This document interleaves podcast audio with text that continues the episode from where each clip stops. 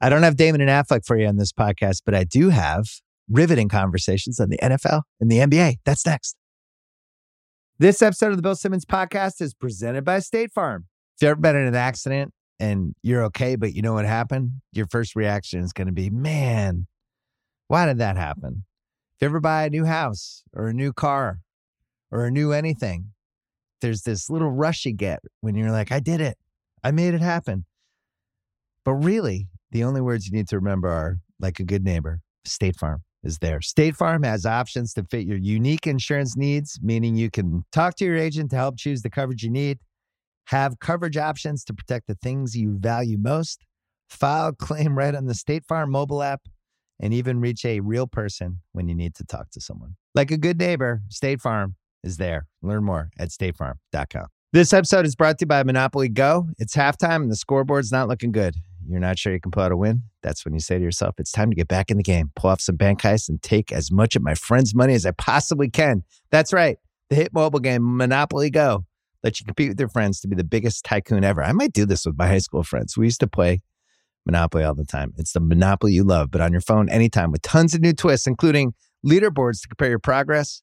There's so much to do. Play on countless dynamic Monopoly boards, make your friends bankrupt by smashing their landmarks with a wrecking ball charge other players rent for your iconic properties. Maybe you'll even play against me. I'm great at Monopoly. You could even work with your friends to crack open community chests and in tournaments to get extra rewards. Get back out there, put on your game face, download Monopoly Go, now free on the App Store or Google Play. We're also brought to you by the Ringer Podcast Network. If you're into March Madness, check out One Shining Podcast with Tate Frazier. He's going to be weighing in during the games over the next couple days. Also, the Prestige TV podcast, which is about to go haywire because Yellow Jackets, we are putting that one up, the reaction podcast to episode one, which is streaming, I think, on Friday. That's with Mallory Rubin and Joanna Robinson. And then on Sunday, right after Succession, the first episode of season four ends me and Joanna and Sean Fennessey are going to be posting our podcast about episode one, which was spectacular. So there you go. On this podcast, Mina Kimes and Danny Kelly, we're going to be talking about our favorite offseason football storylines. And it was really fun. And then I had to get a little basketball in as well. So we brought Michael Pina in. We talked about uh, our favorite mystery Western Conference play in pseudo contender plus a little first team All NBA as well. So that is all next. First, our friends from Pearl Jam.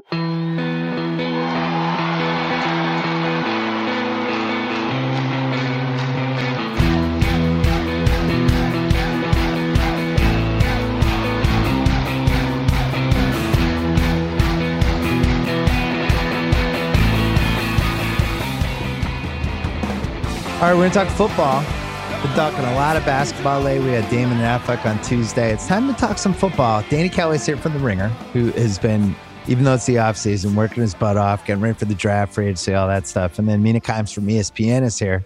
Two Seattle fans. Um, by the way, are you are you feeling a little Seattle 2023 fever, Mina, with the with the with the Seahawks with all these draft picks, rumors of the Sonics coming back? You got you got a guy in the Mariners throwing 100 miles an hour. That's that's showing up on my Twitter. What's going on? The Mariners are are very hot right now. Julio Rodriguez is just on a Sports Illustrated cover. We got the All Star game this year. Everything's coming up Seattle. All Star game, Danny. Yeah. And J Rod. Hell yeah. I didn't actually know that we had the All Star game, so that's news to me. That's awesome. That's great. Let's do this. Three more years of Geno. Just shit's happening. You're stealing one of my things here. Yeah, yeah. Oh man, the fight to Oh, no, it- draft don't worry, we all had in it. this. This, uh, this. Well, I don't want to ruin the concept.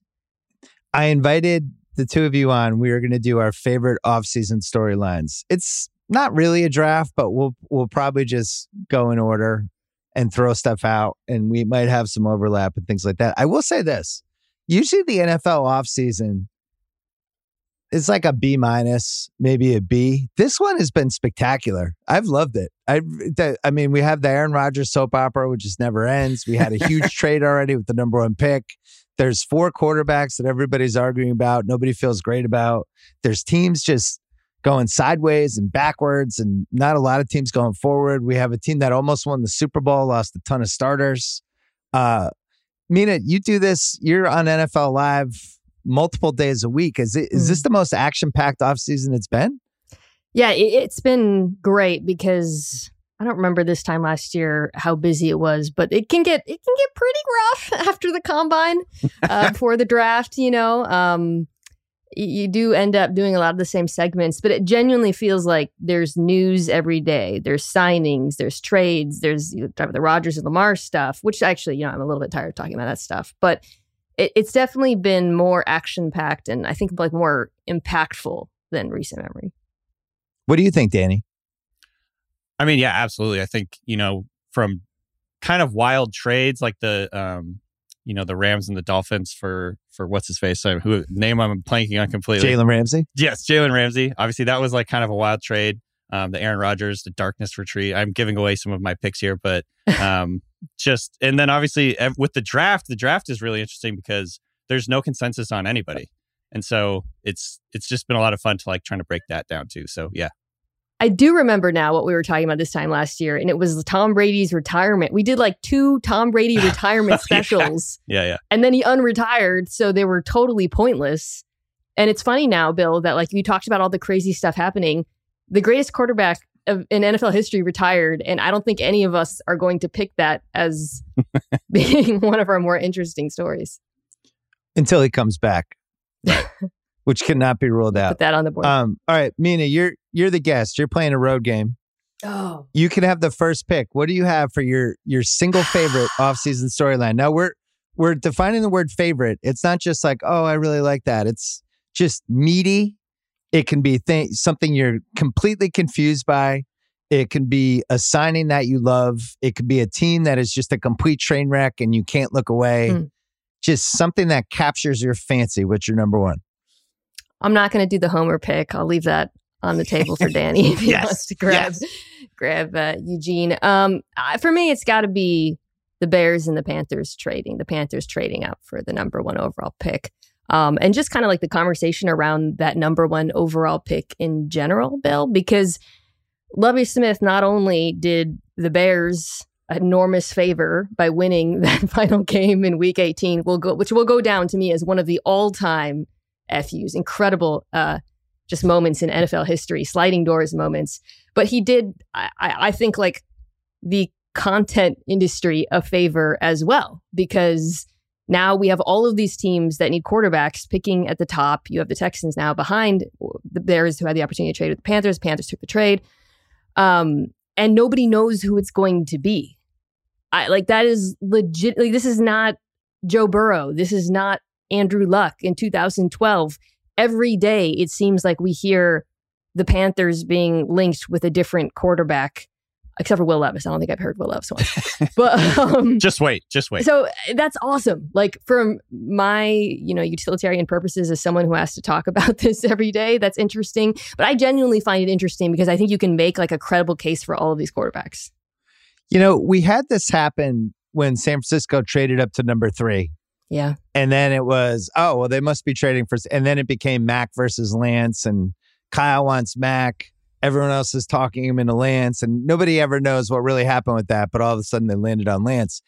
Danny, I think it's so weird to trade the kind of capital that Carolina gave up to move to number one, but then not know who they were going to take.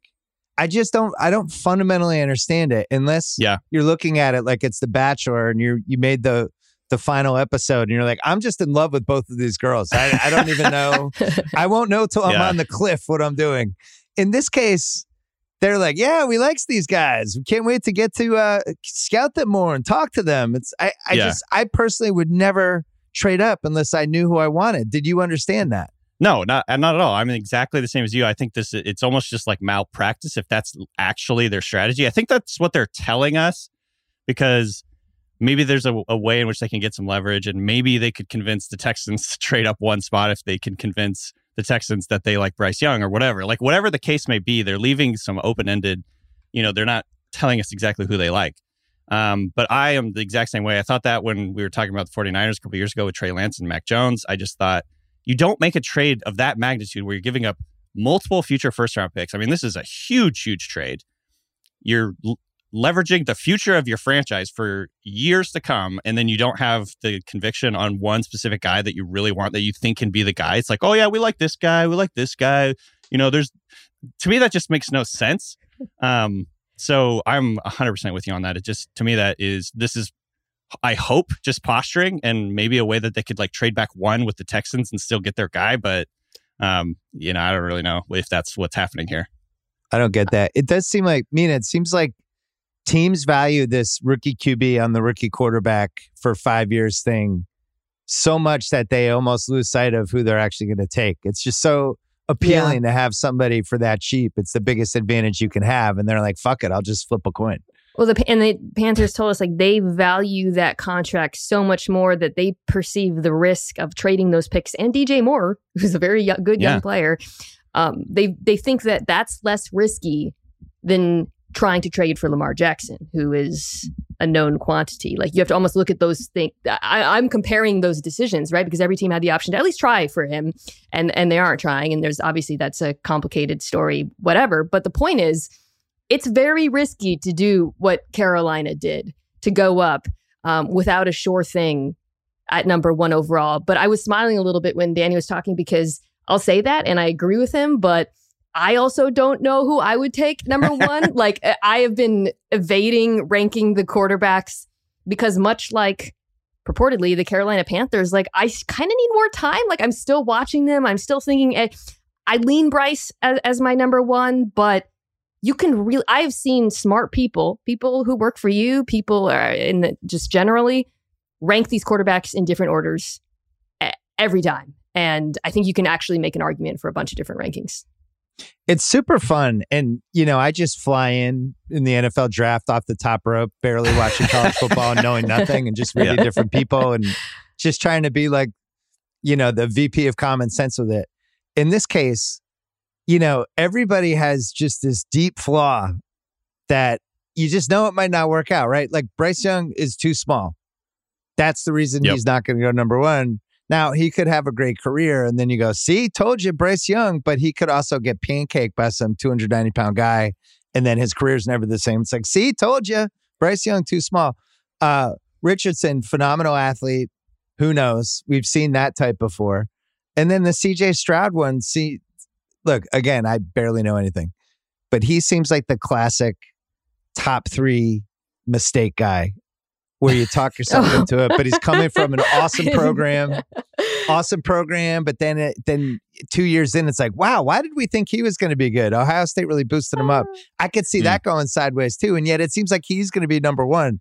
Danny, what's the what's the um, fairest flaw of any of those guys for in your mind, other than Bryce Young mm. being a welterweight? I mean, I think the fairest flaw is certainly with Richardson being just so inexperienced and so raw. Um, he is literally the best athlete at quarterback that they've ever tested the combine. So, like, that is, you know, his ceiling is just incredible from the point of view where you can use utilize this guy in the run game. He could completely change the way your, your offense functions. It's like Jalen Hurts, but faster and and 30 pounds heavier kind of deal. Um, but at the same time, like he's just you know hasn't thrown a ton of passes in his college mm-hmm. career, and that is a huge red flag. And the that's speaking, the Trubisky issue.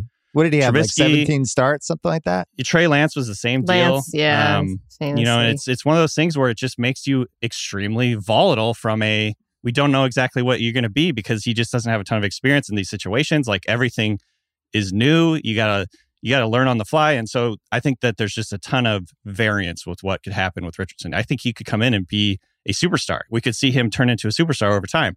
But at the same time, like you said, like the Trubisky thing, it's just some maybe it just never comes together for him because he can't uh, you know, go through his reads or whatever it is, whatever it may be, like he's not accurate enough. There's just a lot of ways for him to fail too, I think. So I would say that is the fairest one. I think the least fair one is is comparing Stroud to other Ohio State quarterbacks, but it does I do think it's worth mentioning he's like been throwing to probably the best receivers he'll ever throw to in his entire like in his yeah. NFL career. Like he's literally been throwing to like top 10 NFL quarterbacks or sorry, uh, NFL receivers in his time at Ohio State. And so like that is a huge variable they kind of kind of take into account here. He's been throwing to some amazing It makes receivers. me nervous. Yeah. It makes you yeah. did did you fall in love with him though during the playoffs? You know, in the that one I mean people who follow the draft now have heard people talk about this like a million times, and we're going to hear it brought up a million times Yeah. between now and the draft. But well, you know, when it counted, he used his legs, he, Mm. he created, he escaped. Did that not sway you at all, Bill?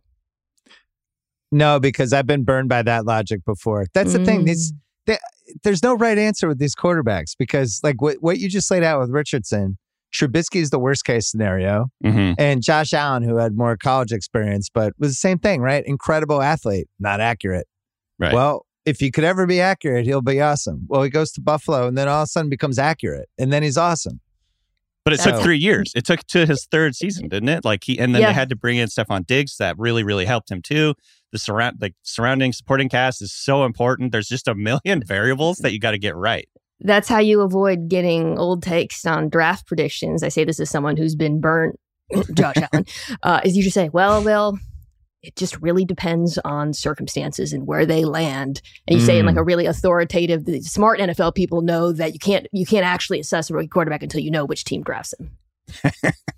Well, it does seem like there is a piece of this where if you're going to draft a guy, you better be drafting him into the perfect thing for him. Like if you're going to spend that, like Carolina, if they're spending that kind of capital on a QB, then you better make sure every single piece of whatever you're doing offensively is built around that QB because you had this even more invested to make it work because you just gave up all this shit for him. I just think we're never going to figure out quarterbacks and it's harder than ever. It's we're now at we're now like it's 40 60 now. I used to feel like it was 50 50. Now it's like legitimately 40 60. Like that Zach Wilson and some of the recent guys I think have really skewed it. All right. Let's uh let's move on to who's up. Is it Danny? You're up. Go ahead, Sure. Danny. You're up. Yeah, why not? Um, I'm going to represent the Seahawks delegation here. The Geno Smith deal was obviously huge in our world, but also just in the NFL world in general because he took a- a lot less money than I think anyone was expecting. Um, it was initially reported as three years, 105 million. Um, it's actually closer to three years, 75 million, but there's only 27 and change guaranteed. So this is quite a bit lower than what everyone was expecting. In fact, I was expecting him to get like more closer to the 105 billion dollar figure that was originally reported. So well, especially after um, Daniel Jones must have freaked you out, right? exactly, and and you know he got that was after, Uh, right? Was or which what was the order in which the deals were done? Well, it's just like they, Daniel Jones, they were saying like it's going to be The 35 to the 40, 40s. no question. Yeah. Yeah. Yeah. I mean, Geno Smith was a better quarterback than Daniel Jones last year, but Daniel Jones is younger. I get it. It- Mhm. You know, I understand why he made more money. So I just want to. So I think um, just yeah, from a late career renaissance point of view, Geno Smith story is awesome. It's good for the Seahawks. It's good. Uh, you know, that gives them a ton of flexibility going forward. If he turns out to be really good, and he he's clearly betting on himself, if he turns out to be really good, they're going to pay him more money, and that's going to be good for the Seahawks. But if uh, if he ends up kind of turning back into a pumpkin, then they can tran like they can go transition to the draft or whatever, like another free agent, and kind of go from there. So I thought that was like a really interesting deal just from the NFL, but also just because I'm a Seahawks fan. It was awesome. Mina, can we talk about the Seahawks for a second? Let me twist your arm. I know Let's it's do it. something you, a topic you don't really like. They have picks 5, 20, 37, and 52.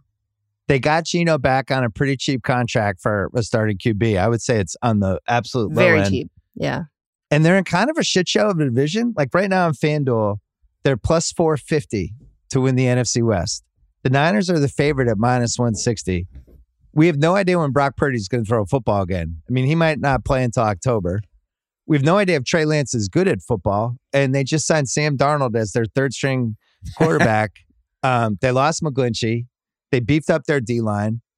But I certainly don't feel like San Francisco is a slam dunk in that division by any means. Plus 450 seems super high. Mina's making a face. Well, the thing is, the Getting Seahawks baited do have a lot of really nice pieces. I I, I really love the Geno deal.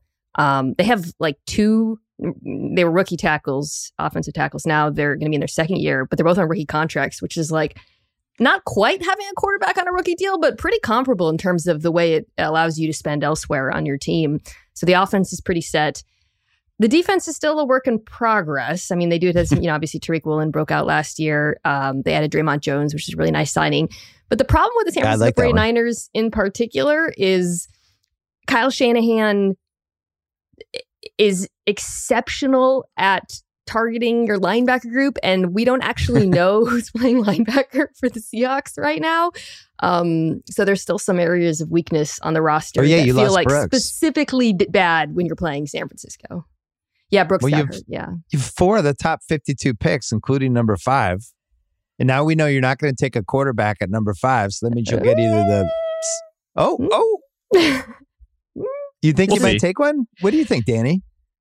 I mean, I, I think it's definitely an option for them. I think they recognize, and they said this at the combine, that they're not going to be picking at five probably anytime soon because they just have a higher floor than that. They've been used to that.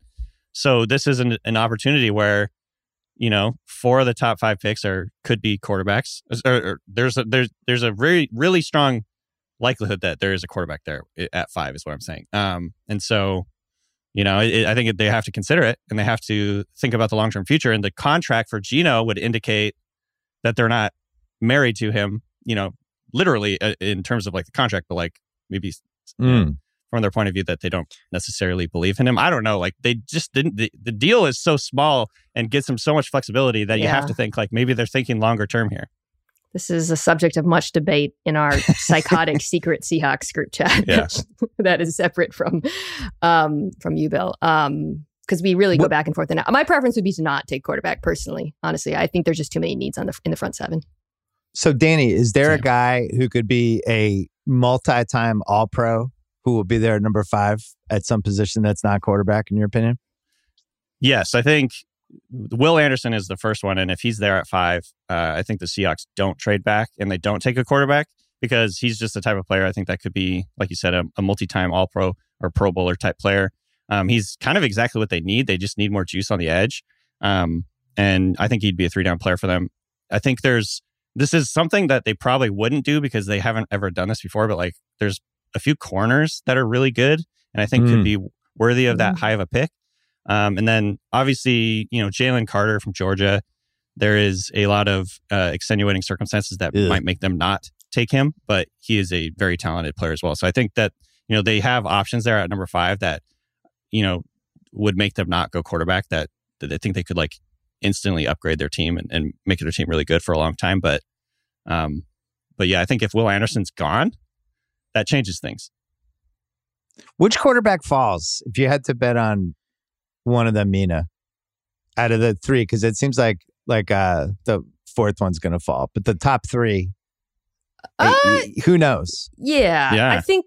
I mean, really, I really believe they could go in any order. Richardson is the classic like high ceiling prospect where like either a team will fall in love with him or several teams will be spooked by him. So I think Yeah. that he strikes me as the guy who could be there at five for Seattle.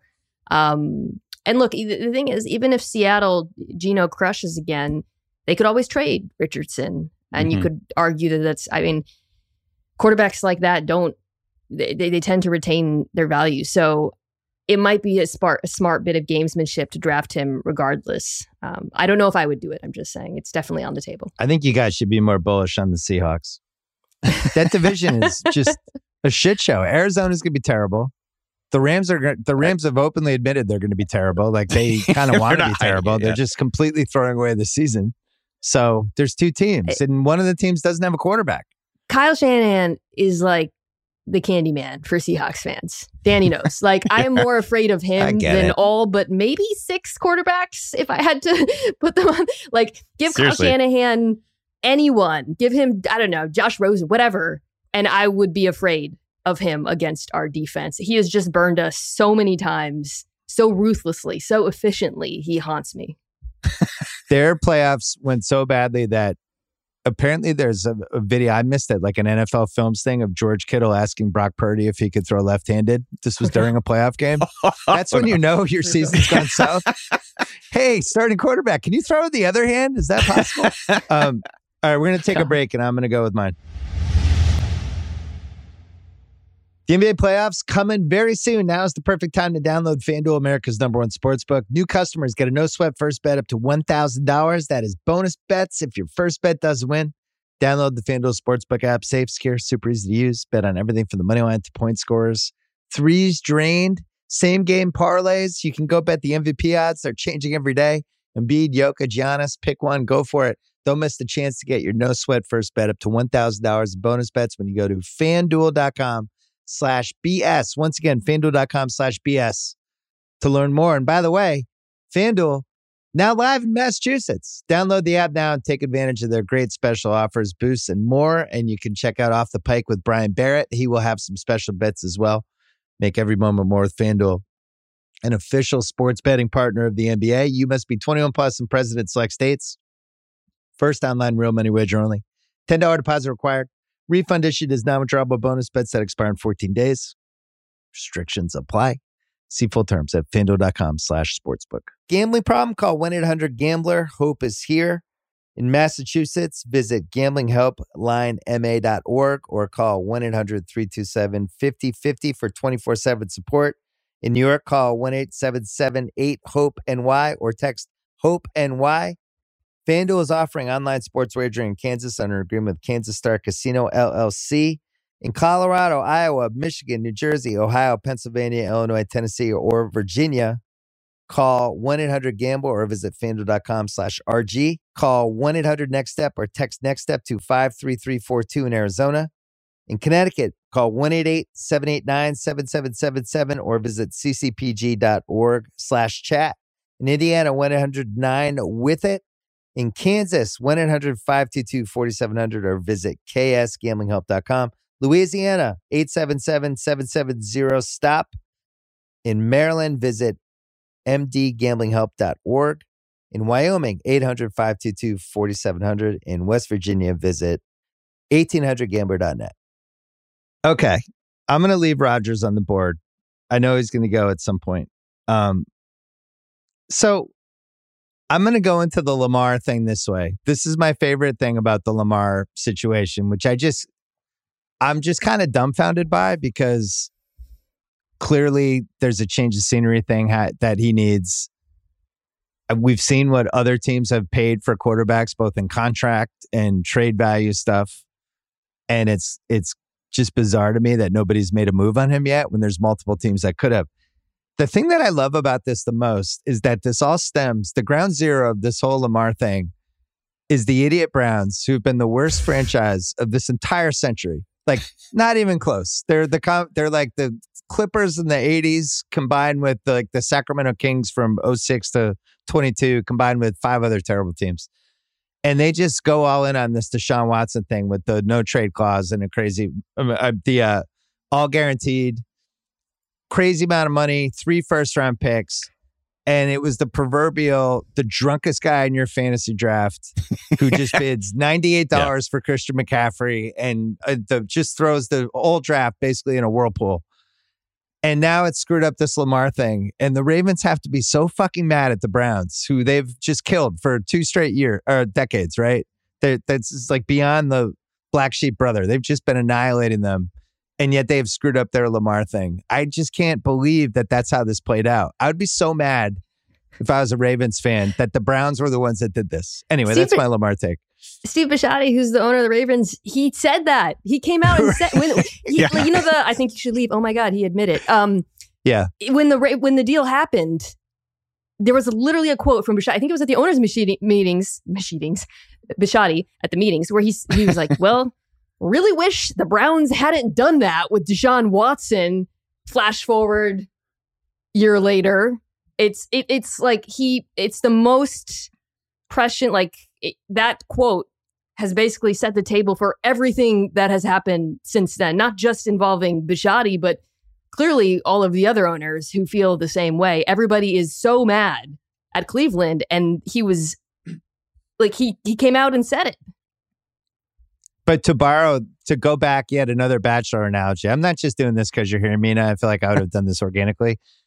The Browns were the, the super drunk one at the cocktail party, just completely wreaking havoc, but then starting nine other fights. They, that contract, I feel like somebody's going to write a book about it because the other thing was Watson looked terrible last year. And, Yeah. Yeah. you know, we haven't even mentioned all the other stuff that comes with having Deshaun Watson on your team in the in 2022 and 2023. So I don't know. It feels like that completely screwed it up. And Danny, I think he's gone. I like I I'm a big tea leaves guy. I've read all the stories and I have a vested interest because I think the Pats are kind of a stealth home for him. Ooh, Um, that would be interesting. I don't think they're a top two candidate, but I think if you're going to expand the list to five, they'd be on there. Kyle, settle down. Um, but uh, I just think it's pretty rare to have a guy like that out there. Now, I have yeah, yeah. I'm a little worried about the durability side with him and the fact that he was injured the last two years, and just in general, these quarterbacks that are athletic but don't have the big frames like you know Daunte Culpepper, Josh Allen, stuff like that makes me a little nervous. But at the same time, if it's two first round picks, Right. I, and I have to pay Lamar Jackson, fine. It's like I have Mac Jones as my quarterback. I would do that every time. I mean, yeah, like if you're looking at the actual just market rate, that that is a bargain for any starting quarterback. I mean, like like Russell Wilson, it was like multiple first round picks plus players. Yep. You know what I mean? And so, um, for a guy like Lamar Jackson who is young and is recently an MVP, like changes the way your offense runs. Absolutely, I think you know that's why so many people were kind of crying collusion is because it's like this doesn't make sense that no other teams would go and try and like sign him to an offer sheet or whatever.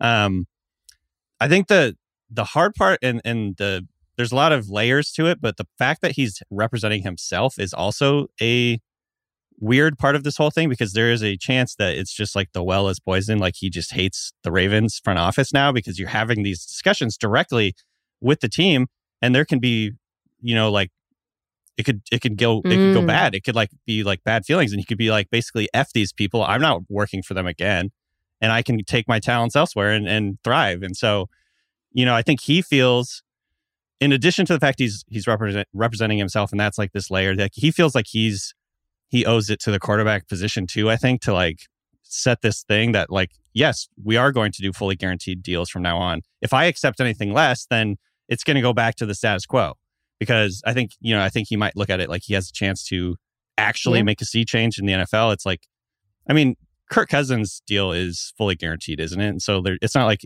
deshaun watson is the only one that's done it but his is short uh, Kirk Cousins is shorter, and it's it's just like a different structure. But um, I don't know. I think that there's also there's just like more layers to it than just like getting a deal done. Like I think he feels that he represents you know all quarterbacks here, and, and and needs to kind of like get get that going. What I don't understand was the rush from all of these teams to immediately announce to the Yeah. world, okay, via, you know, whatever the reporters or the reporters who cover the teams, we're not even putting in a call. Like that's what because you can uh, you can go team by team, and for some of them make stronger cases than others why they wouldn't want to do the deal, the contract, whatever. There's certain teams where I do think it doesn't make sense that they're not interested, but to not even like contact him was preposterous. And then to go back to the risk thing, yeah, there is risk that comes with him because of the the size of the contract and the injury history. But I just saw a tweet about it was Gregg Doyel or something about how the Colts might trade down for Hendon Hooker and whatever. And I'm like, if you're a Colts fan and you've been in quarterback hell Yeah, ever since Andrew Luck, you Yeah. want to keep going this route. Right now, you're probably you're not you're not even first or second at choosing a quarterback. Or do you want to just take the guy who you know is electric, even if there is a little bit of risk? Like that doesn't make any sense to me. And by the way, you'd think Jim Irsay would be the one owner who's crazy enough to do it. right. My buddy House thinks they're getting him in Washington. So I I don't I don't know if that's true. I think San Francisco is interesting to me as a as Oh, a dark God. horse Don't even candidate say that. because there's the Trey on, Lance come part. They Yeah. have the picks, but they're lower in the first round picks. So they, you know, I think part of the reason the teams, like meaning you mentioned some of the teams, like why wouldn't they go for them? It does seem like the teams that have top 10 picks, maybe they want to wait until after the draft and then you make a run for them because then, then it's next year's pick and then you're not giving up like like if you're Carolina, like the net the before they made the trade, the ninth pick. Um, the Pats have the tenth pick. If they if they wanted to go for Lamar, you want to wait till after you draft the tenth pick and keep that guy and then trade for him in May. The question is whether he'll be available in May. But I think the agent thing is a way bigger piece of this. It's really unusual because a lot of the and other people have made this point, but in situations like this, when there's real acrimony, sometimes you need like a middleman, and it doesn't seem Right. like he has a middleman. It's just like we're unhappy with you, and Lamar's like, "Well, we're unhappy with you. I'm unhappy with all of you too." And there's nobody kind of brokering it, which you know, over the course of NFL history, we've seen agents who most of the time are reprehensible, but sometimes they can at least be sort, somewhat of a peacemaker, find a new spot for the person, and be the Jerry Maguire of the whole thing. I don't like the idea of him representing himself. I wish he wasn't doing that. Normally, like in the NBA, you can do it because, like, all right, I'm signing my max extension. I know what the number is.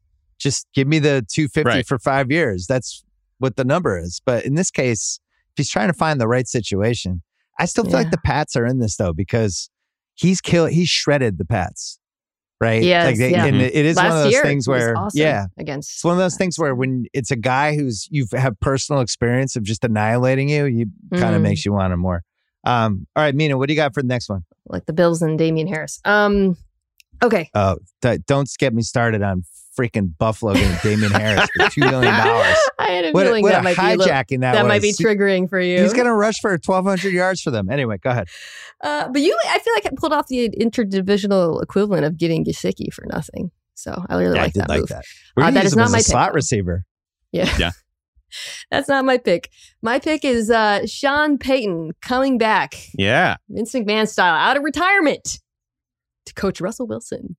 Um, this is incredible for a number of reasons.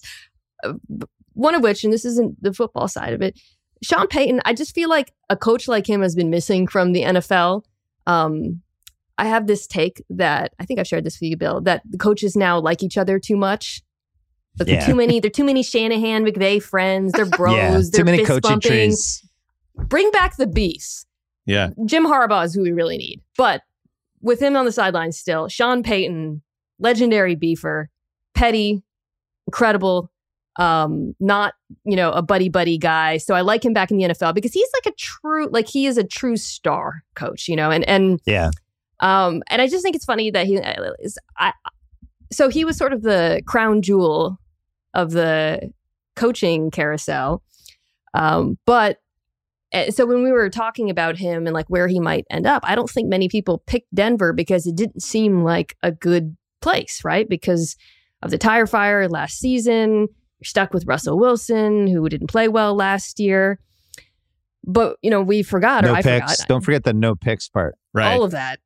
However, I neglected to account for the fact that the the Walmart uh, fortune backing the Broncos made it a very enticing job in certain ways. So I, I've been very interested in seeing. I'm very curious to see if he can rehabilitate Russell Wilson's career at all.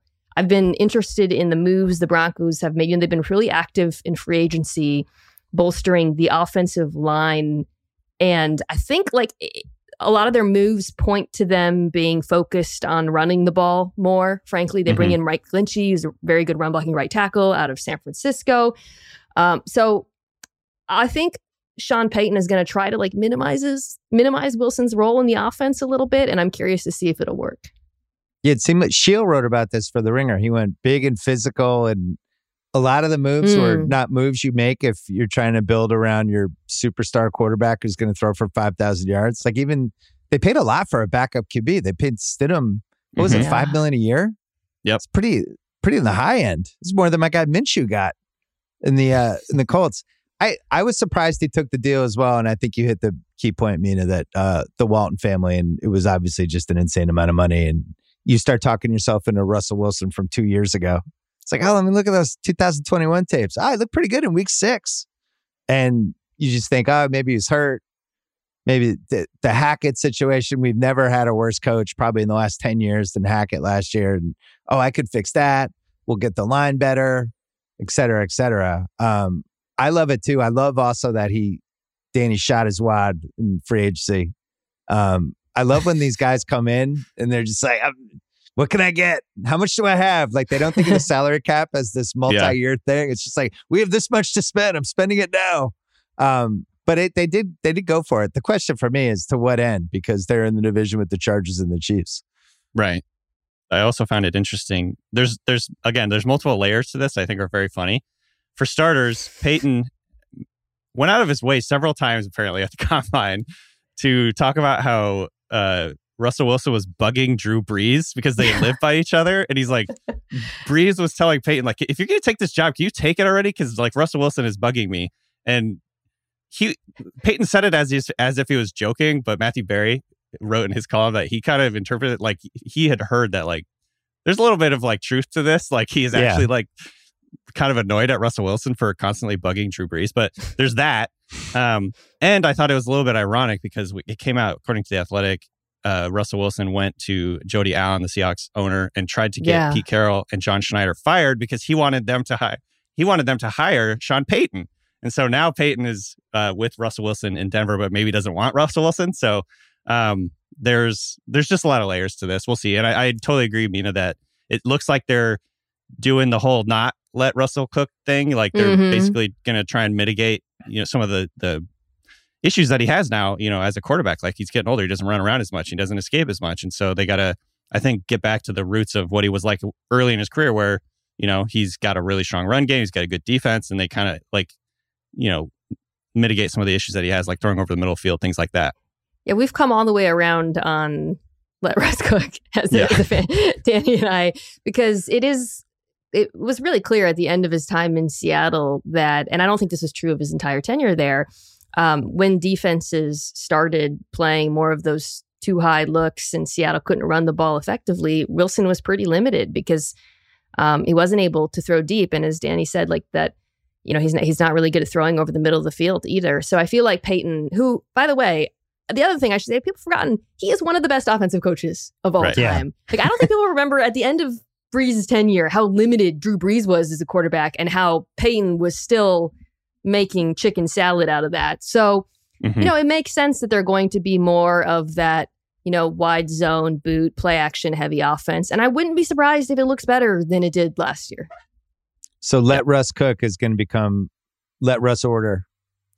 Let, Ru- let Russ order from Postmates and Caviar. Danny, what do you got next?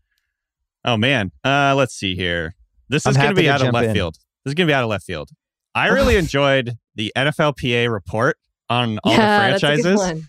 I thought this was such a funny, good. interesting thing. They they literally released it right after all the GMs had finished going on the podium at the combine. So it was a little bit disappointing. It was like an hour after everyone was done. They re- they released this report because you because we weren't able to talk to anybody about it. But um, I thought it was very interesting com- getting some of the information. I just kept picturing Major League, the movie Major League, where you know the owner is like basically trying to make everything as hard as possible on all the players throughout the throughout the season and um, you know, some of the teams that are were the worst. Not super surprising. The Commanders were dead last, um, according to like the aggregate. Yeah, Nobody Um, was the J- expecting that. the Jags had a problem with rats. They had a rat infestation in their uh, in their facility during the season. Um, there was multiple teams who had been the the players were complaining because there was no players' family room on game day, so the the wives had to breastfeed the babies on the floor. The stadium was public restrooms. There was multiple teams that this happened with. The Cardinals, I believe, and the Bengals. Sorry, actually no, it was the Jags and the Bengals both had this problem. So, it, like, I don't know, it's just like an illuminating look into the actual day to day life um, of players. The Cardinals got last for the treatment in families because they had to pay for all their own meals my at, favorite the, one. at the facility. like, They made them They're buy like- their own lunch. they're the only team that like made the players pay for all their meals. It's funny. All the teams were on brand. Like I totally Yeah. expected Yeah. the Bengals, the Cardinals, Commanders. The Jags surprised me a little bit though because Mhm. you know Shad Khan is really really rich, and they're also doing simultaneously AEW, the wrestling thing, and I, I just it never occurred to me that they would be one of the true cheapos, but they had rodents in the locker room. They Yeah. had like a, a legitimate rat issue. In So- Jacksonville's defense, I will say the report said the players were confident um, that the team would like rectify these situations and like improve them. It just hadn't happened yet. great. So so they had a lot of they didn't feel like they were getting screwed. I think it was just more like okay, we need to fix this. there weren't a lot of coaches and people. There was like I think like the Chiefs trainer got named if I remember correctly. Uh, was it the Ravens, the Chiefs? I don't want to misname them, but Yeah. anyways, the, the coach that was named was Josh McDaniels, Mhm. which coupled with Darren Waller and his wife dunking on him over the wedding thing, Yeah. it's been kind of a rough off season for Josh. Um, Yeah. just from a a I would say every every waking moment of his non-patriots anything has been pretty rough. Uh, Um, yeah, the poor Jags. I, I I'm gonna Mm. unleash an incredibly hot take on you guys that I've been thinking about. for Yes. really since the playoffs. I still think the Jags could have beaten the Chiefs. I really feel like that game was sitting there, and there's a sliding doors where like three out of ten times they win the game, Sure. and we never see the Chiefs in the next round. That game was close. I mean, The when Jacks you are have a, for real. yeah, when you have a quarterback I- like Trevor Lawrence, yeah, sure. I think anything Yeah. could happen. Okay. I think Just- so. I wanted to get that off my chest. I like it. Um, all right. You know, I'm not going to do Rodgers.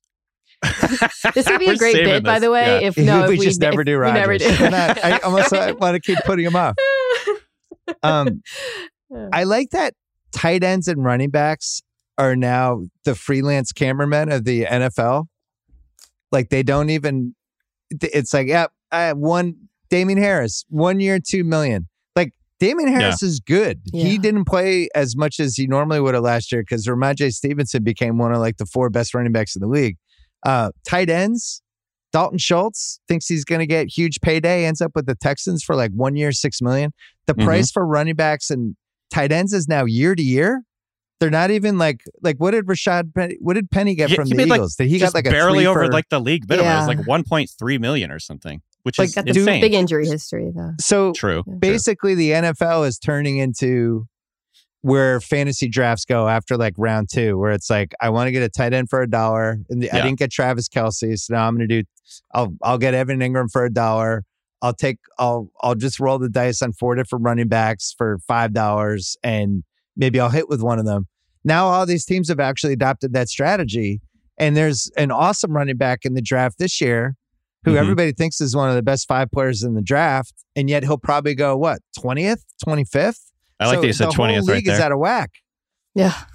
Um, Seahawks 20. it's actually it's Bill. It's it's kind of interesting because it it does reflect like fantasy football a little bit. Like, I mean, in the real world, tight ends have been a smaller part of the passing game. They've gradually sort of been phased out more or less over the last few years. There's like one or two or three sometimes like actually good fantasy tight ends because at this point most teams are just running three receiver sets and tight ends are not a big huge part of the passing game or if they are they're like the third or fourth option in the passing game you know what i mean and so, um, and then with running backs, it's always just you know the injury his the injury concern, the durability concern. There's just a lot of really good running backs. There's a there's just a you know surplus of guys that can come in and play for you, and so obviously the price is going to go down. But I think you know the the tight end thing is very interesting. I I agree. Like it's it's basically just because there there's very few teams that have a tight end who is like the first or second option in their offense. Yeah. Well, it's interesting. that- Like, Danny, you're right about obviously over the last 10 years, the explosion of 11 personnel, but some of the best offenses used have the Chiefs, the Super Bowl winning Yeah. offense, famously used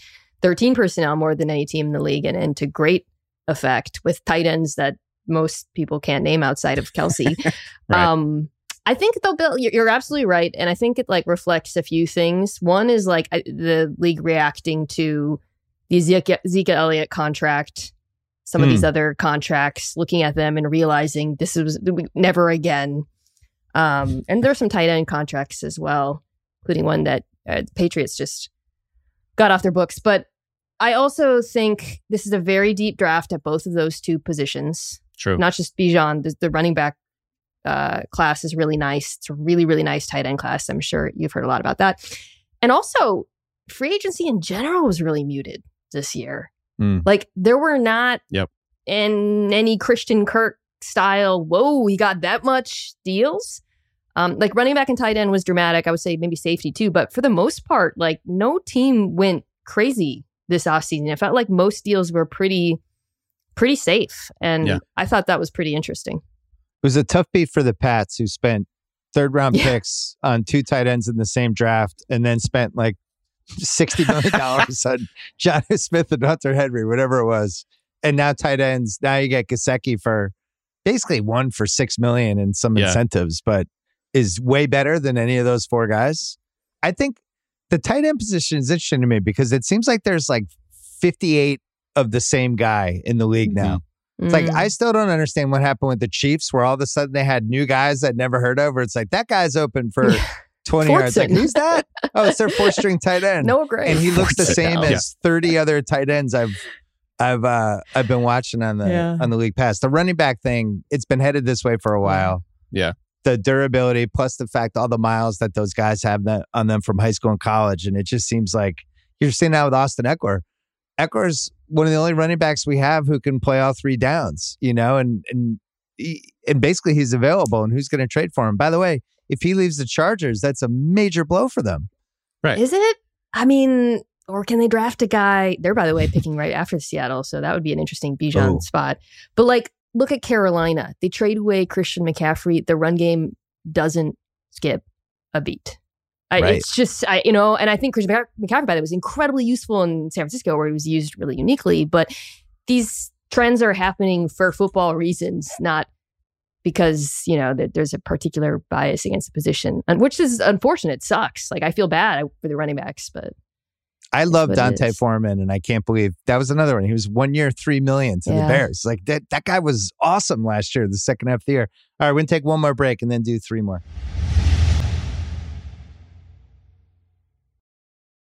All right, coming back. Mina, what do you got? Is it time? yeah, let's No. do it. No, I'm gonna do a football. I don't care. I don't care. Um, mine is sort of uh, oh, there's two. I'm deciding between two. Okay, mine is sort of tangentially related to he who we are not naming thus far. um, the Detroit Lions, man. The Oh, hype I had this them. That was my next one. Great one. Everybody, myself included, loving what they're doing in free agency. I'm pretty confident they're the current favorites to win the NFC North right now. Bill, you said you looked at the odds, right? So I texted Sal and a couple of other of our friends because I was stunned that they were plus 130. I actually thought they were going to be like minus 150, something like Mm. that. They have the sixth and the 18th picks on top of all the stuff they did in free agency, and they went nine and eight last year. And that division stinks. Like, Plus why they got wouldn't they be like Williams legitimate coming back. favorites? Yeah. it's so many things go working in their favor. They had Jameson Williams coming back, who didn't even play the entire. So the, uh, the uh, offense, Right. which I think finished top five in DVOA, and then perhaps equally importantly, they bring back Ben Johnson, their offensive coordinator, Yep. doing Yep. something that I have always advocated for teams to do, which is spend everything on your assistants. You you can just you know th- throw money at them, try to get. The, I mean, I think there are other reasons why he stayed, but maybe he didn't like the jobs and whatever. But clearly, the dude got a raise, and he is awesome. So that was So you're saying the Such a Patriots strategy of relatives and washed up other coaches working out of position is a bad strategy?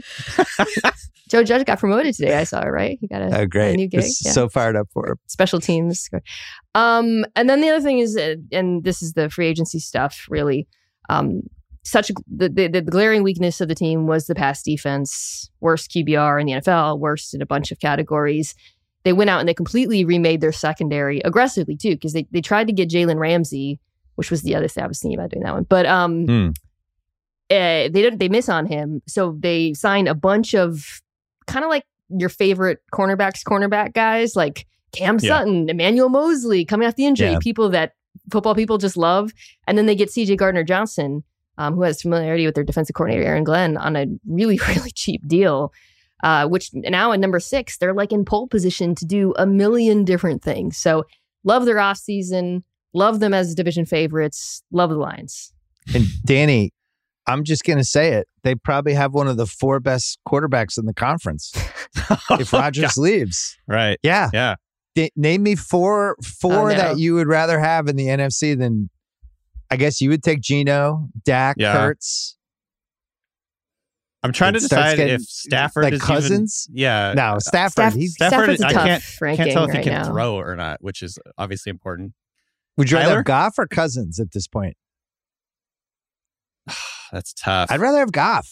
Goff, Goff played surprisingly well last year. I think I would probably pick Cousins just by a hair, but I mean, if we're even discussing it, I think that's notable. That because like we had given up on Goff, um, and in this offense, like I don't know if he was necessarily elevating everyone around him, but he was delivering the football on time. You know, he's doing kind of what he did earlier in his career with the Rams, um, and you know, running the offense to like- like the way that you can run it with, like you're getting the ball to your playmakers, letting them do the work. So I thought he Um, took some hits too, which was the rap on him earlier on in his career that you could hit him a couple times and and he He's would like fall apart. Yeah, yeah. It's tough.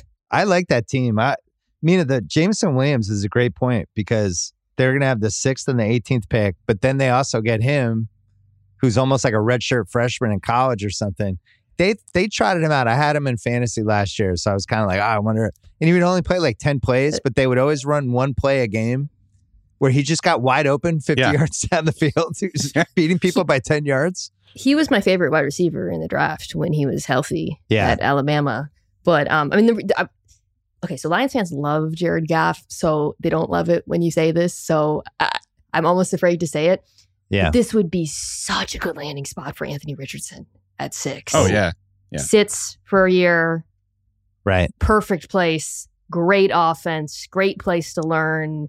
And then you get to tap into that upside that he provides. I would love that for him. I thought you were going to say Lamar there because that was Sheil Kapadia was his big, Also interesting, but his big like why wouldn't the Lions trade for? Because they I think they could do the 18th pick, not the sixth, right? They when you get to pick your pick, so yeah. For the Lamar the thing. six, Yeah. trade 18 and next year's first and other stuff, and then pay Lamar. But I don't think they have to. I think they're in a great spot. I was stunned that they were still plus money as a favorite because Yeah. Green Bay is going to go the other way. I don't. The Bears. I I just need to see Fields have a game where he's like 25 for 35 or something. Like they just didn't throw the ball at all last year. I have no idea Right. what to make of them, and they feel like they're maybe a year away from being whoever they are.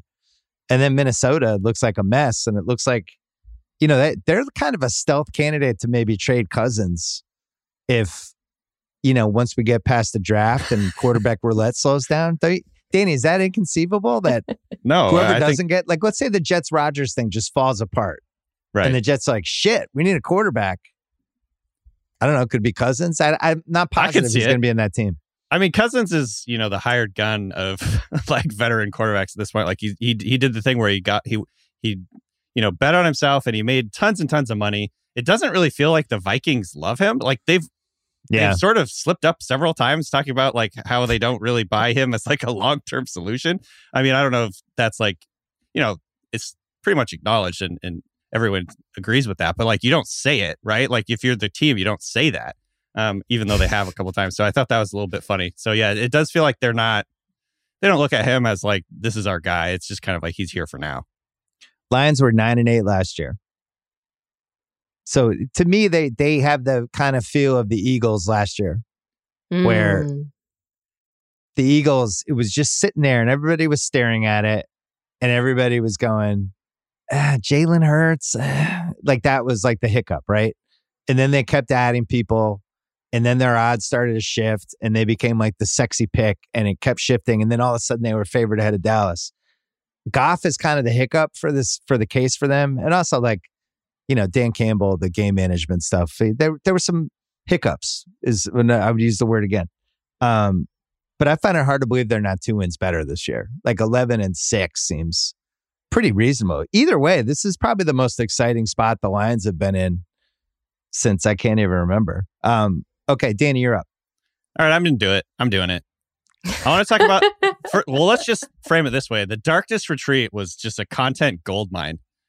It And really he was. he he really milked it too. Like he we talked about this thing for so long. It was like multiple weeks, and he keeps referencing coming out of the darkness, which to me it's like can can we get more absurd? This is the most absurd storyline ever. The darkness retreat.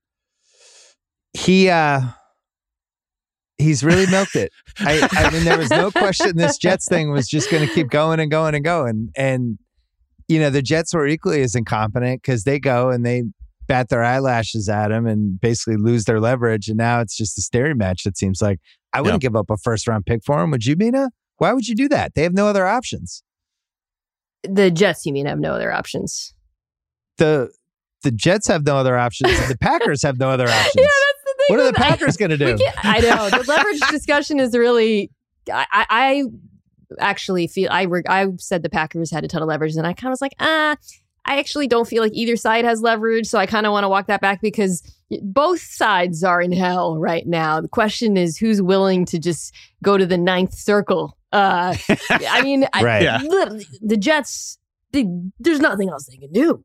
But the Packers will also be in hell if he comes back and makes them meet the salary or whatever and does, you know, the Favre thing. So I, I don't feel like you can make a truly strong argument for either side because of the the uniqueness of this situation. Um yeah, it's it's a tough one to talk about because I don't really have a good feel for when it's going to end. Um and what it's going to take. I like you were hearing rumors of like all kinds of packages and I, guess maybe like a couple seconds, a conditional something might make it work. The Packer, Danny and I were both at the combine. Literally, the number one thing people said at the combine is, "Yo, the Packers are done. They want like." Even Yeah. when you check into a hotel, the hotel person's like, "Yo, the Packers, man, they have been there talking how they want to move on from Aaron on. Rodgers." It's like the worst kept secret. Um, which is kind of funny because I think the Jets have more people in more friends in the media, not to, um, but Hmm. it's uh, yeah, it's uh, it's it's. I just kind of want it to be done so we can move on to the football side. Um, well, let me ask you guys this though: forget the drama and the darkness and all of that. The darkness. Are you buying the Aaron Rodgers led Jets as being a Super Bowl contender? Bill, they're in your division. Like, how scared I'm not. are you? Not scared. No. I I didn't think he was good last year, and he was in an inferior conference, and he didn't play well last year. I also thought it was interesting. You know, De- Davante Adams. I did I did a thing about Rodgers last week, and I was saying how his contract was one of the reasons Davante Adams left. And a Packer fan in my life corrected me. It was like actually the Davante said the Packers offered him more money. Yeah. And I was like, they did. So I went and I read there's. I didn't remember that, so I went back and I read the stories. And in the stories, he's talking about you know, they offered me more, but it was time for me a new challenge in Vegas. And it seems like Aaron's only going to be there like for a year or two anyway. It's like a year or two. He signed a three year, like guaranteed. Why did Davante Adams think it was only a year? And it just got me back thinking like how fucking stupid the Packers are. Like they could have gotten out of this a year ago. And instead they like tripled down on a guy who was already unhappy with and and like just to even if they do this trade, let's say let's say the Jets panic and give them a first, they still have to carry if it's after June first, fifteen point eight million on this year's cap and twenty four point four next year, just dead money. So just how they botched it last year was unbelievable in itself, and then everything that's going on this year, it's I don't ever remember. You know, there's been bad QB endings.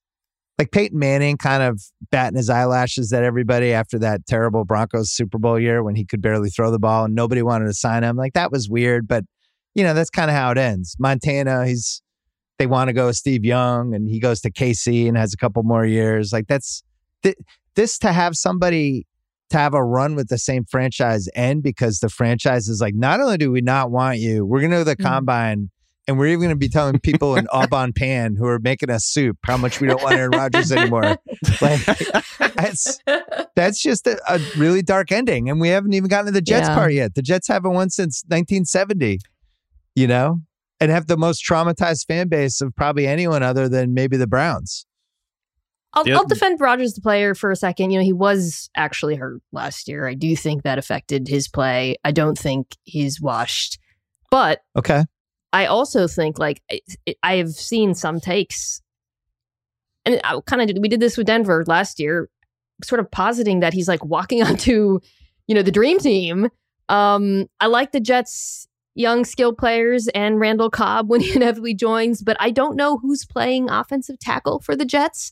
Uh, and I would also note that the Bills are still a very good team. Uh, and my other topic I didn't get that I would have done is I love what the Miami Dolphins did on defense this year. So the notion to me that suddenly the Jets are leapfrogging both of those teams. Sorry, but I'm not even acknowledge the Patriots. Uh, it, it wow, just doesn't Jesus. really. I don't know. I, I'm I'm I'm skeptical of that, like you are. And a- Breece Hall probably not back. What till October? yeah, I usually mean, a one year injury. Like if he was 100 percent healthy, I could be like, well, they do have Breece Hall and Garrett, Garrett Wilson. That's going to be unbelievable. But they don't. They only have one of them. I think the other thing that is funny about this, I I don't know if irony or whatever, but like Rodgers is. It feels like he's actively making the Jets worse everywhere else. He's get they're going to improve at quarterback. That's Yeah, that's for sure. But he's draining cap space. He's gonna he's gonna require draft picks. I don't know if the Elijah Moore thing is it's tangentially related to the Packers. I feel like because they maybe are they need picks to like make this trade, but they had to get rid of a very exciting young, talented receiver, and then they had him sign. They had, I mean, obviously they're going to say they were going to sign Allen Lazard anyway, but they went and signed Allen Lazard to appease Rodgers. They brought in Nathaniel Hackett, who I don't know if he's like a good offensive coordinator. We saw what he did in, uh, in Denver last year. Um, yeah. and then, you know, the fact that uh, the history here is he doesn't like to throw to young guys who, and especially guys that are like maybe not really precise in their route running or on time. And like Garrett Wilson was the most exciting part of the Jets offense last year. And like if he if Rodgers comes in and like shuts him out as he does with so many young receivers, like is he actually just making them actively worse? On top of the Jets fan base who will instantly be triggered against him the moment he gives them a reason to. I just don't think the quarterback should be the biggest distraction on the team. I'm old school. I think the quarterback, the quarterback, Should be the, the, the number the one wide receiver. What Yeah. the the quarterback is your pilot in the cockpit. You just want like a nice, normal, boring guy in the cockpit. I don't need somebody like, where's the pilot? Oh, he's he's just getting out of his darkness retreat. he's the pilot's upset with a couple of the flight attendants. We're just trying to sort it out right now. It's like, what? Can we fly the plane? I don't, I don't know if I I'm would- speaking out of school here, but I also heard that he only lasted two days in the darkness retreat. is that true? is that out there? I heard that too. I don't know if it's out there, out there, but I heard that at the combine, and it's hilarious if it's true. There was a lot of talk at the combine. Wow. Rodgers. A lot of people talking. Oh, man. oh, Um, you, you just you just made the Tuesday McAfee show, Dan. All right, I'll finish us up. I I really wanted to do something about um, Miami going all in without having any idea if Tua can play 17 games, but that's not my favorite thing. That actually kind of bums me out because Mhm. I just them penciling him to just like oh Tua will be fine this year after a three concussion season um, makes me nervous.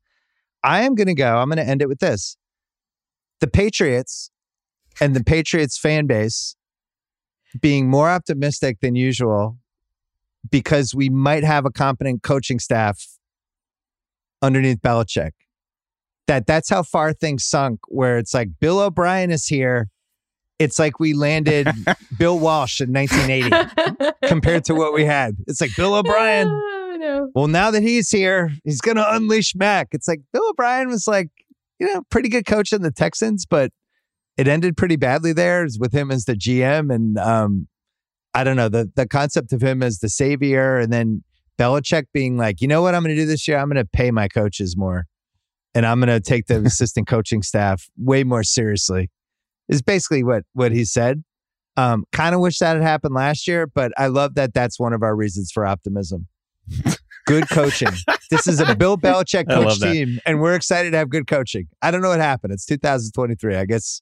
Guess this is how it plays out, Mina. I mean, it was a good hire uh, for a number of reasons. I think um, his style offense, his not history with Mac Jones, but the, his offense and what we've seen Mac Jones excel in, particularly in college, it makes a lot of sense. The competence argument goes a long way for sure. This feels like a team that's due for a sort of a dead cat bounce. Um, I still feel like they don't have enough pieces. I mean, I, I actually like the Juju signing a lot. Um, and we talked about too.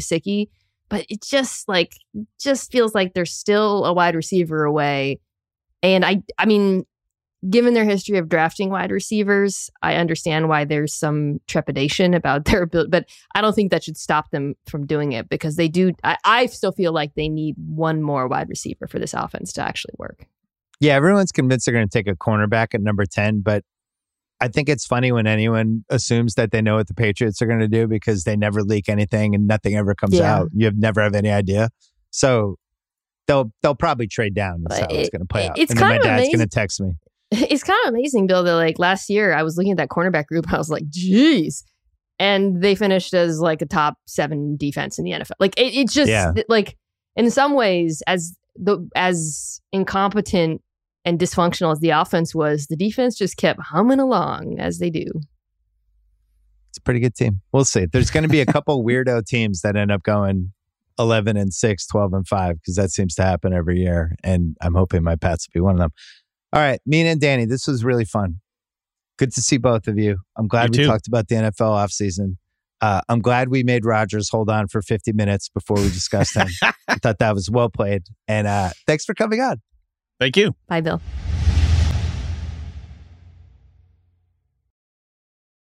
All right, Michael Pina is here from The Ringer. We are going to talk about the Minnesota Timberwolves.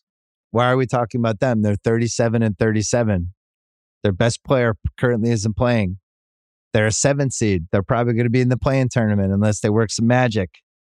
And yet, I texted you and I said, "What do you want to talk about?" And they're the first thing you mentioned, and I was excited because I wanted to talk about them too. What is jumping out with this Minnesota team to you, other than Towns came back this week?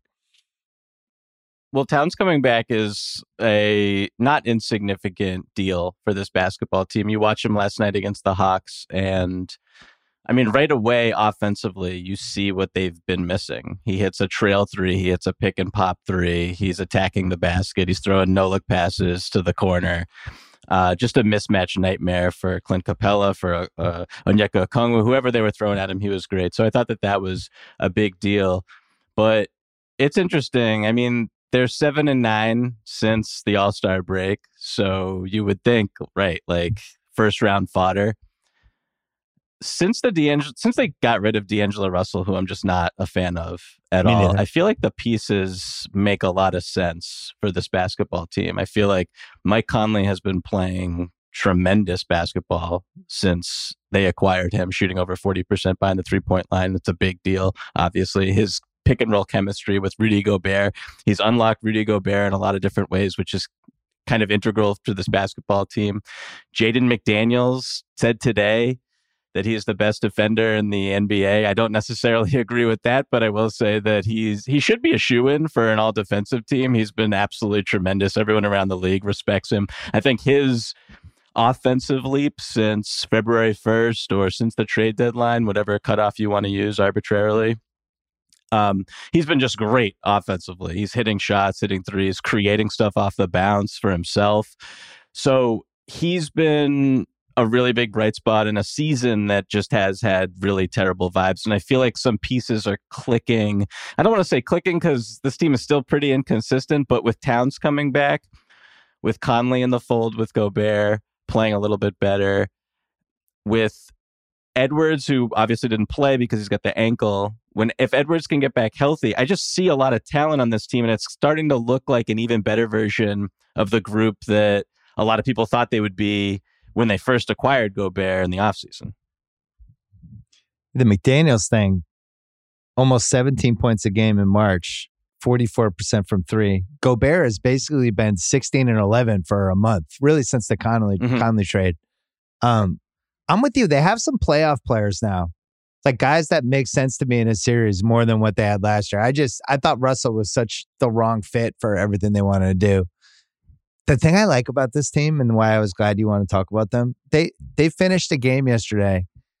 They had Naz Reid and Gobert just playing together.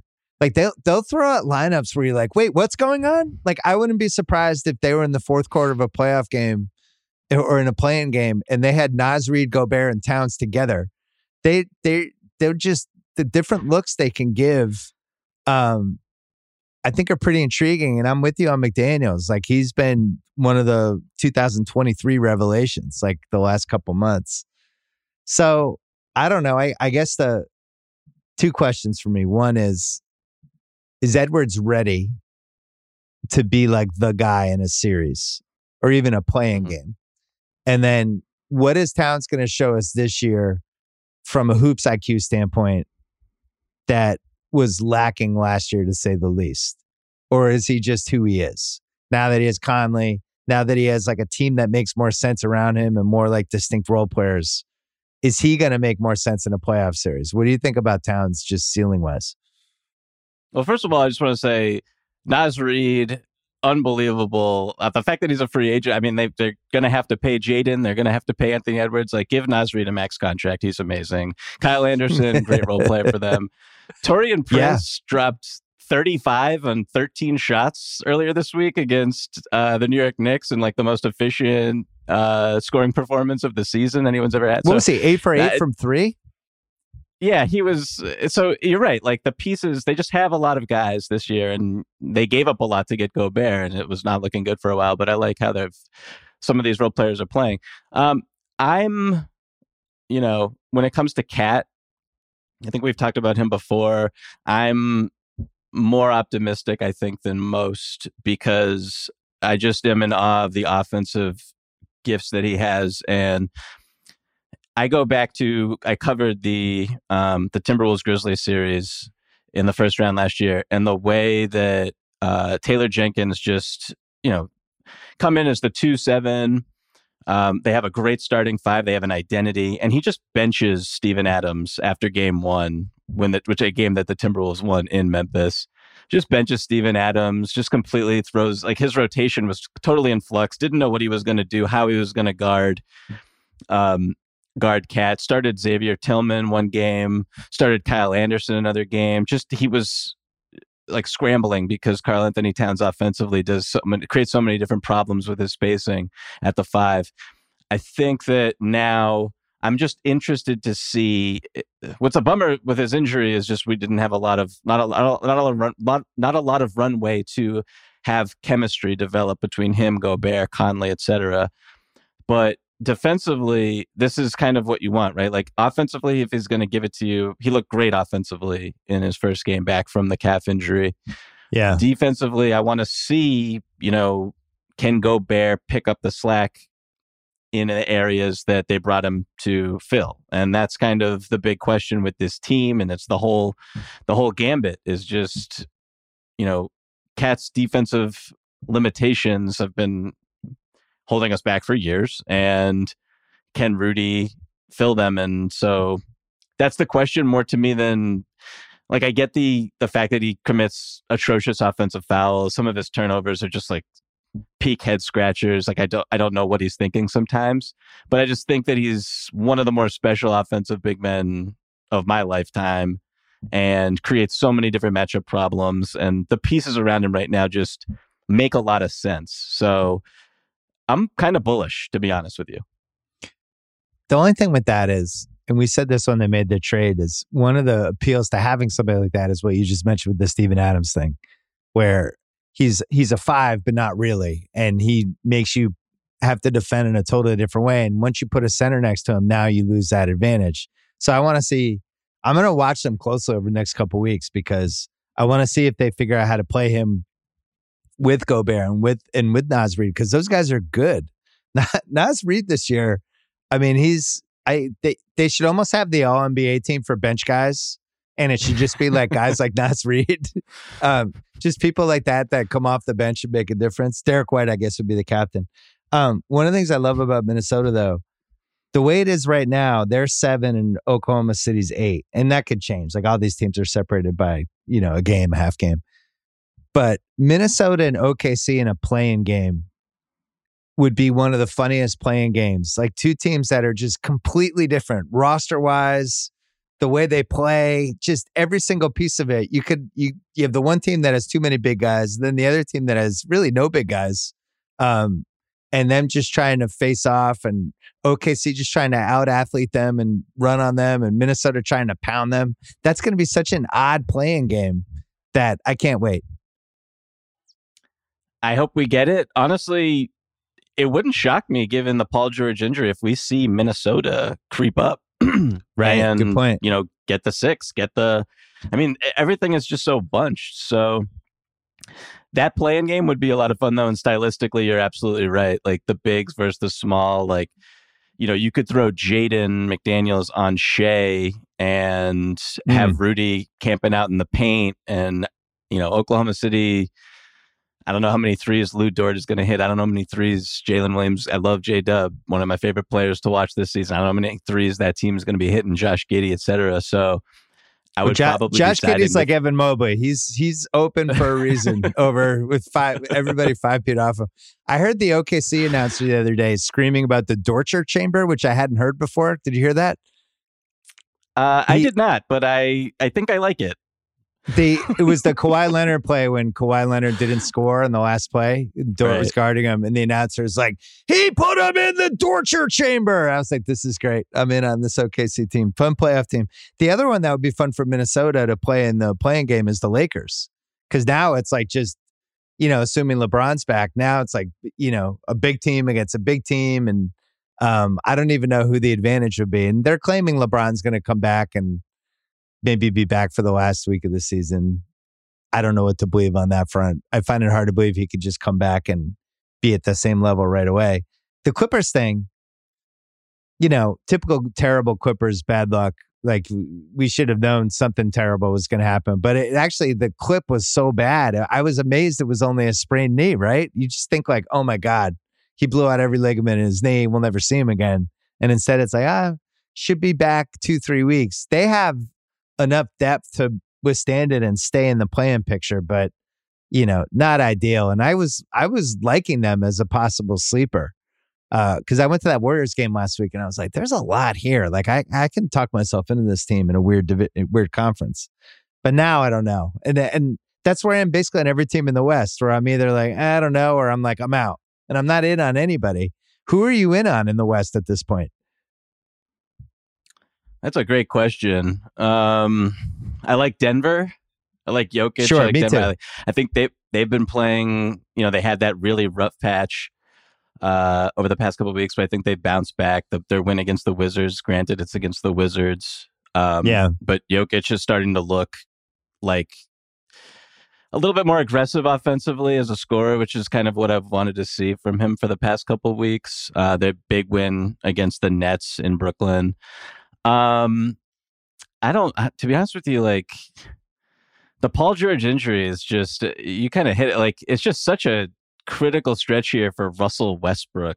And I think Kawhi's obviously been playing great, but like the Norm Powell injury as well really is they're going to need a lot out of Russ. Um, Bones Hyland's probably going to enter the rotation pretty soon.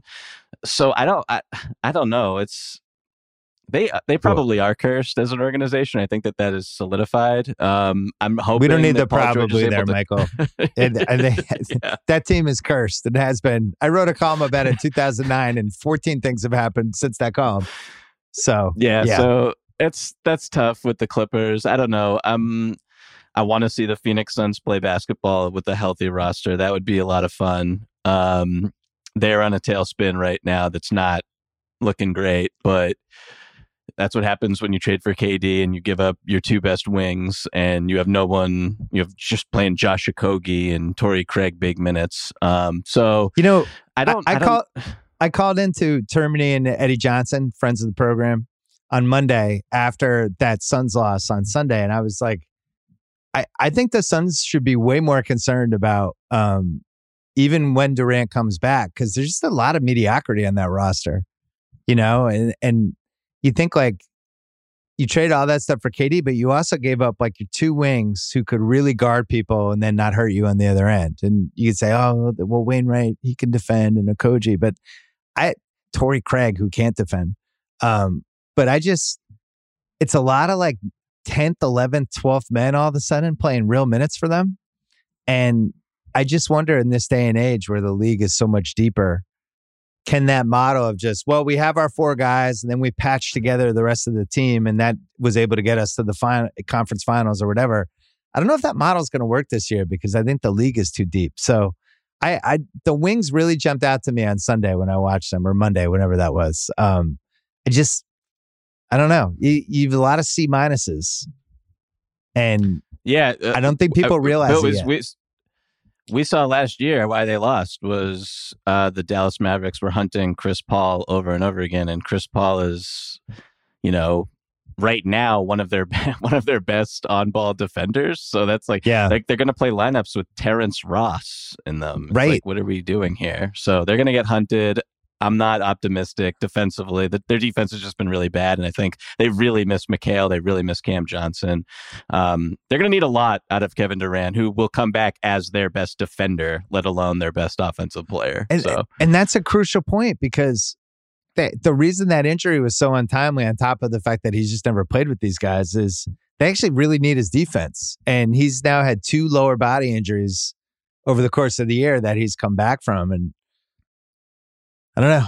It would uh it would make me a little nervous. I speaking of the hunting, you made me think of the Miami Knicks game where Miami was like, All right, this Jalen Brunson thing has gone far enough. We're just hunting the living shit out of you in this game. And it worked. And it was it made me wonder, like in that Cleveland Knicks matchup, like that Brunson thing, we haven't seen anyone totally exploit that. And I wonder if that's gonna happen. Um, did you lose a little luster with Sacramento? After that Celtics ass kicking, or was that just an unusually good Celtics game? Well, they didn't have MVP candidate Kevin Huerter.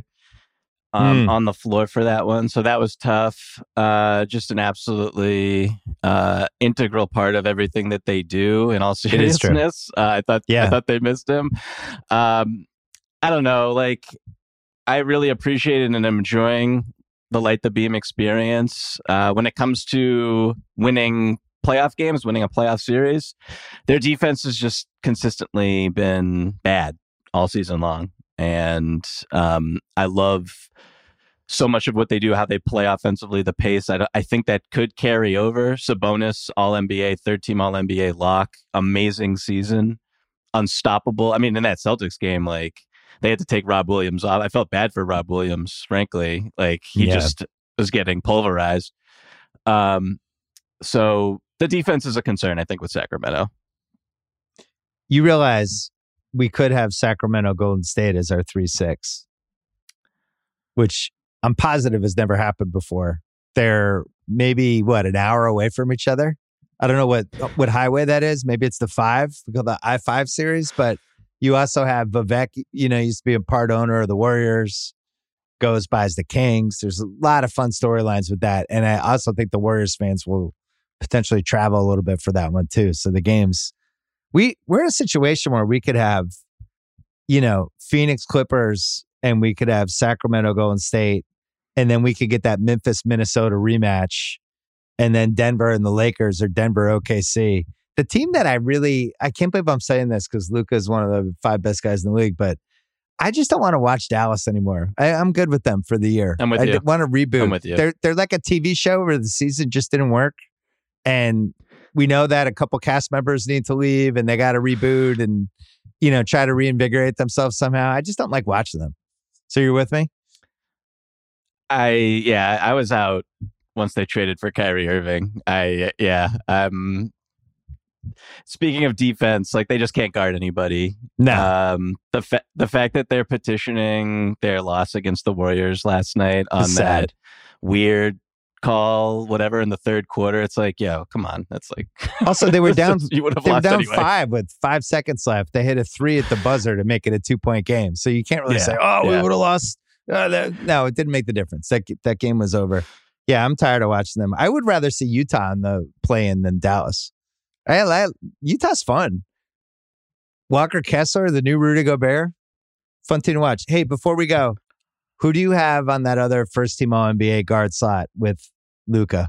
If you had to pick, the choices would be SGA, Ja Morant just coming back, uh, Donovan Mitchell. You could have Dame on a crap team. Um, who who would you have? James Harden, maybe. I'm going Dame. Uh Dame time. Okay. Yeah, he's here's the case like top 75 player who's having the best season of his career, fifth highest usage in the league, 64 and a half true shooting. He's averaging 32, 7 and 5. He had a 71 point game. He's plus 105 for the season on a crappy team that's been banged up for months. No Anfernee Simons, no Jusuf Nurkic, no Jerami Grant. When he's on the court, they're good. He's making 58% of his twos, which is like way above his previous career high. So, like, he almost has uh, also 100 more total assists than SGA, who's it's kind of like a coin flip between SGA and him, honestly. Like, I, I absolutely love the season Shai Alexander has had, and he's playing in a more competitive situation. And that game against the game where Paul George got hurt, like, had had like playoff vibes to me in the fourth Yeah. quarter. And SGA was unstoppable. Like, he, you know, the Clippers threw Kawhi on him. He was hunting Eric Gordon, who's a pretty good defender. Didn't matter. SGA just gets into the paint against anybody. They were small. Ty Lue was small in that game down the stretch, which I thought could have been a mistake because when you're playing that team, you just got to try to protect, protect the paint as best you can with size, I think. Um, I, I understood what he was doing, but SGA is just amazing too. But Dame, the season Dame has had is just like you had a really great re- conversation with Rosillo recently about the stats and how out of whack they are. But it's like I still look at Dame's stats and like this. I don't care about like it's not like he has the greatest spacing around him. He's just been Right. amazing. Like his shot making is just incredible. Um, the defense is the defense. You know, what are you going to do about it? Uh, but he's been minute by minute one of the best offensive players in the entire league this season. And it's a shame that they weren't able to be more competitive and he might get shut down. Uh, we'll see what happens. But he's just been, when I think about like really ridiculous performances this season and really memorable moments, like Dame is at the center of so many of them. So he's he's got to get my spot. That's a really good case. He's only played 58 games. Shai's played 61, but Shai's going to be playing down the stretch because they said, fuck it, they're going for it. And it seems like, as you said, it seems like Portland's going to shut down Dame pretty soon, although they did win mm-hmm. last night. Um, I think he would have to play the rest of the games to get first team because you, you got to get to at least 60, I think, to be in a conversation this year with how deep the guards are. I'm struggling because I think I have to have Mitchell at least third team because I want to get a, one of the Cavs on there. The Cavs have been one of the best stories of the year, and they're one of the top six teams. So, um, and you just start doing all the math, and like even Harden getting hurt and missing a couple games, you wonder like that could swing it because there's seven guards for six spots. And then there's the thing we talked about with Logan on Tuesday's pod about this Jaylen Brown. If he's eligible at forward, mm-hmm. he's going to get the six forward spot which has huge ramifications for the Celtics for their salary cap going forward and all that stuff. If he's eligible at a guard at guard, he has no chance because the guards are way, way, way right. too deep. But um, I think SGA could grab that first team over the next two weeks. So if OKC can continue to win games like they won Tuesday and go toe to toe with some of these teams with really an unusually young, kind of odd team, right? Like who le- who even leads their team in rebounds? It's oh Josh Giddey, seven point eight. like I, like like Holmgren was supposed to be on this team and he's not. So it's just this weird small ball athletic, you know, hodgepodge team where SGA down the stretch can just carry them. Um, so I, I think he could make it, but it's a really good battle. You make a good point on Dame. Like the legacy stuff should matter with this stuff too. Um, even though we're judging the season, I get it. But like when it's a great player having a great season, you got to take that tiny bit more seriously. So, real quick, would you not even consider Steph Curry for any of the All NBA teams, given how many minutes and how many games? You know, he had, I think he's only at 48 with eight games to go. Yeah. But if you really dig into his numbers, Bill, like he's just the best player. he's just he's just his Steph Curry. I need to get to 55. That's just I've made that rule a while ago, and and that's where I 55 is at least two thirds of the season. Um, okay.